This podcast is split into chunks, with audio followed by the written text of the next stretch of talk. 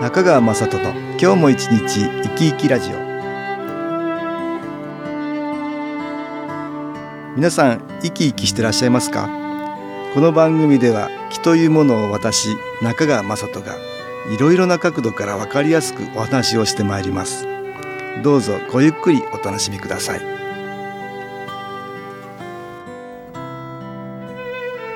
中川雅人の今日も一日生き生きラジオ。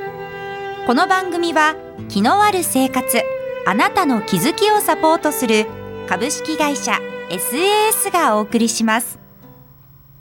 皆さんお元気ですか？株式会社 SAS の中川雅人です。今日も東京センターの佐久間一子さんと気についてのお話をしたいと思います。佐久間さんよろしくお願いします。はい、よろしくお願いいたします。今日はね、はい。体のこりっていう話をねしたいと思うんですけど。はい、前はあのお家のほこりって話したよね。あ、しましたね。家のほこりとね、はい。体のこりほこりとこりの話なんだけど、はい、似てんですよ。これつながってますか？ほ？こりとこり、ほこりとこり。うんはい。ほこりってほらあのマイナスの気がくっついてくるって言ったんですよ。そうですね。だからほこり取るってねはい、定期的にお掃除大事だよって、はい。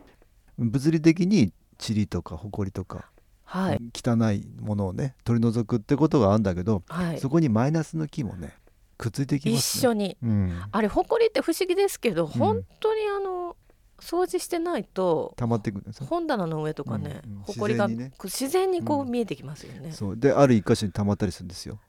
そうあそうですそこはいいつもほら意識してないとこでしょ？だから溜まっていくんですよね。はい、うん、体も同じようなもんで、体も。うんはい、弱いところっていうのがね、うん溜まりやすいですね。これほこりの代わりにマイナスの気っていうのがねはいくっついていくんですよね。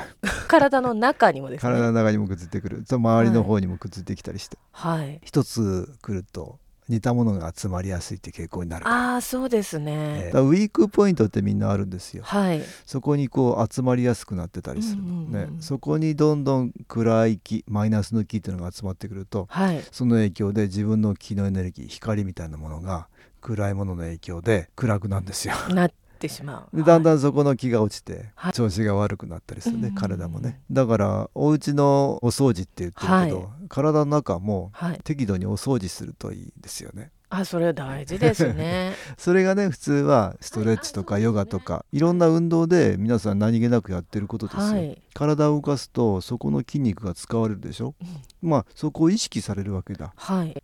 意識するからそこに気が集まりやすくなって、うんうんマイナスの気がいられなくなっていられなくなる。だんだんそこから光に変わって消えていくとそういうことが起きてんだけど自分弱ってると動きたくもないとかさそういうことあるよね、はい。さらにはねあんまり溜まってるとなかなか消えていかないとか、はい。だから誰かの人の手を借りて、はい。マッサージとかね、うん。してもらうといいんだけあ、ど、はい。うん、私なんかも気を送る。そういうことあるんだけど外からどんどん気を送ってあげるとそこに気が行きやすくなってマイナスの気は取れやすいよね。うん。だからそういうこと大事なんだけどこれ体験談がありましたね。はい。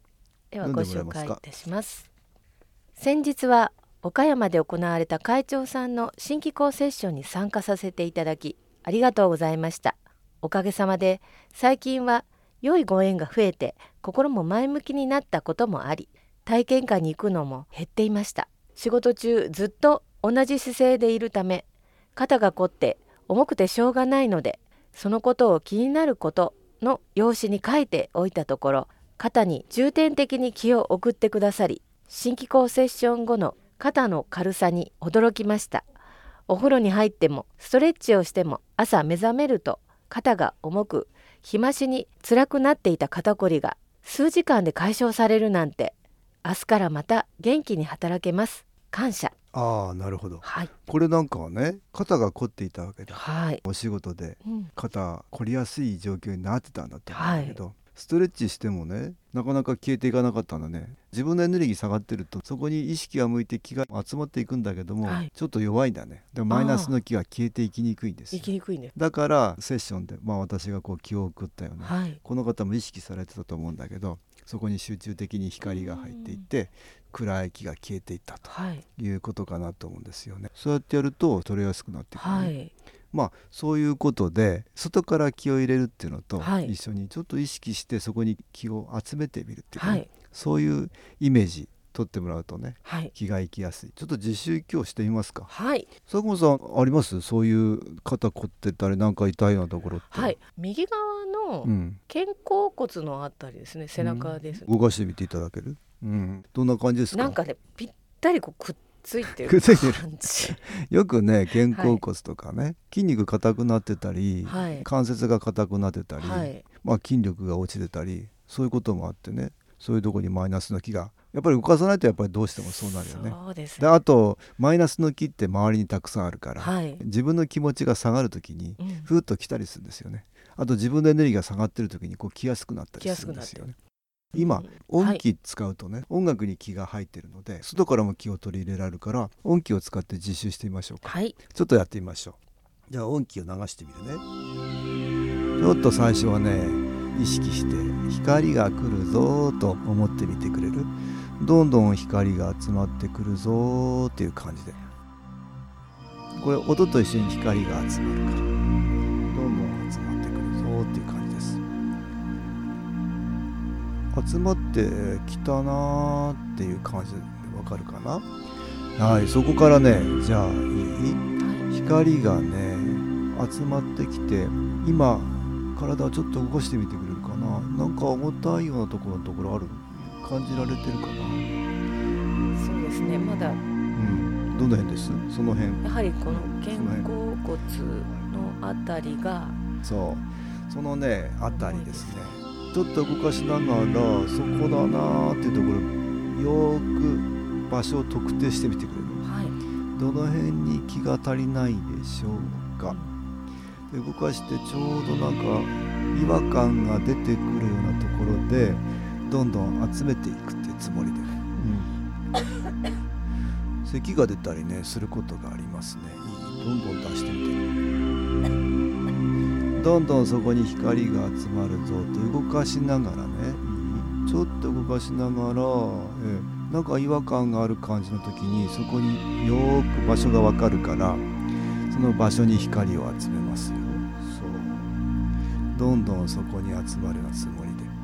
動かすとよりねより分かりやすい。でちょうど違和感が出る感じの時にそこに光が集まるように思っていくとそこのマイナスの気が抜けやすくなる。どんどん光がそこに集まるように思う。でできればねポイントを絞れれば絞れるほど光が集中してくるからよく集中して集めるっていう感じ。音気が光を体の中に入れてくれるからそれをうまく効率よく使うっていうわけだ。そうそう。いいですか？そう。でちょっとコリのあたり。どんな感じがするかなって。暗い感じかな。まあ重たいからね明るい感じではないと思うんですよ。ちょっと暗い感じ。っていうことはなんかグレーだとか黒っぽいだとか何か周りとは違う色合いの感じ。どのぐらいの大きさかよーく見るわけ。親指ぐらいかな。それとも小指の先ぐらいかな。そのポイントをよーくそこがねちょっと重たくなっている。重たいっていうことだから違和感があったりするとこだからもしかしたらね重たい気持ちが関係してるかもしれない。ちょっと暗い感じだね。自分の日頃の生活で何かストレスになってること苦しいことだとか悲しいことだとかなんか大変だったことだとかそういうものがそこにねマイナスの気となって似たような気がそこに集まってきてるかもしれない。どんな感じかなーってよく感じてあげるつもりで、うん、でどんどんそこに光を集める。日頃の生活のいろんなストレス関係してます。知らないうちにね。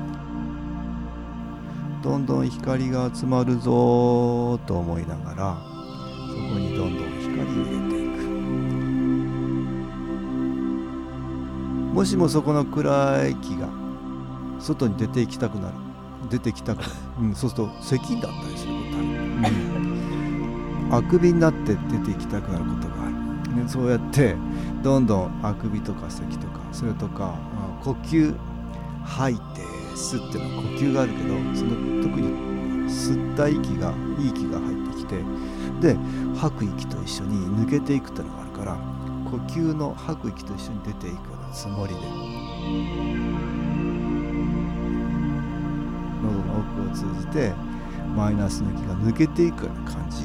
そういうのも取ってもらうと外れやすくなっていくね。どんどん光が入っていってマイナスの気暗い気に光が届いていって苦しい辛い悲しいなんか重たい気持ちだね。そういうものを持つ暗い木に光が届いていてそれが明るくなる。って消えていくと。そんな感じだよ。そんなイメージでどんどん送ります。はい。だいぶ、うん、なんとなく動かしながらだんだん軽い感じわかるかな？わかります。うん。あいいね。すごくあの、うん。明るくなってきます、明るくなってきた感じする？あいいですね。うん。本当にあの、うん。軽く軽くなああちょっと回しやすくなって肩甲骨のあたりもね知らないうちにね溜まってきてんですよね。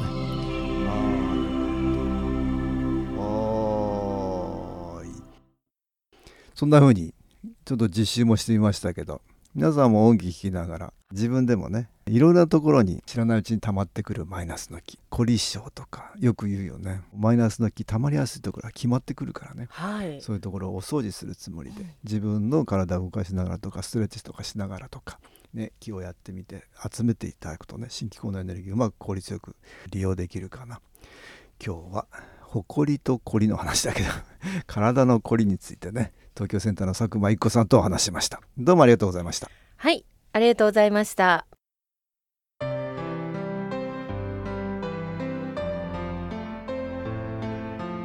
株式会社 SS は東京をはじめ札幌名古屋大阪福岡熊本沖縄と全国7カ所で営業しています。私はオンラインでの無料体験会を開催しています。12月12日土曜日には全国の皆様に向けて配信します。中川雅人の昨日話と昨日体験と題して開催するオンライン無料体験会です。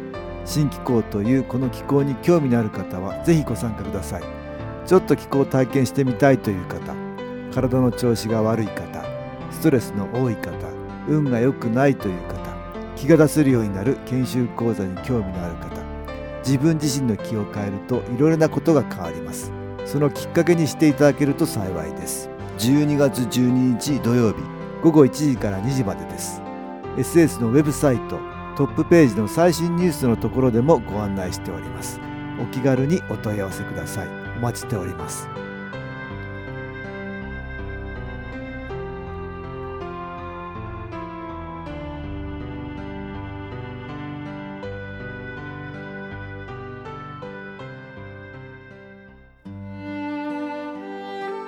いかがでしたでしょうか？この番組はポッドキャスティングでパソコンからいつでも聞くことができます。SAS のウェブサイト www. 新機構 .com 新機構は SHINKIKO または FM 西東京のページからどうぞ。中川雅人の今日も一日生き生きラジオ。この番組は気のある生活あなたの気づきをサポートする株式会社 SAS がお送りしました。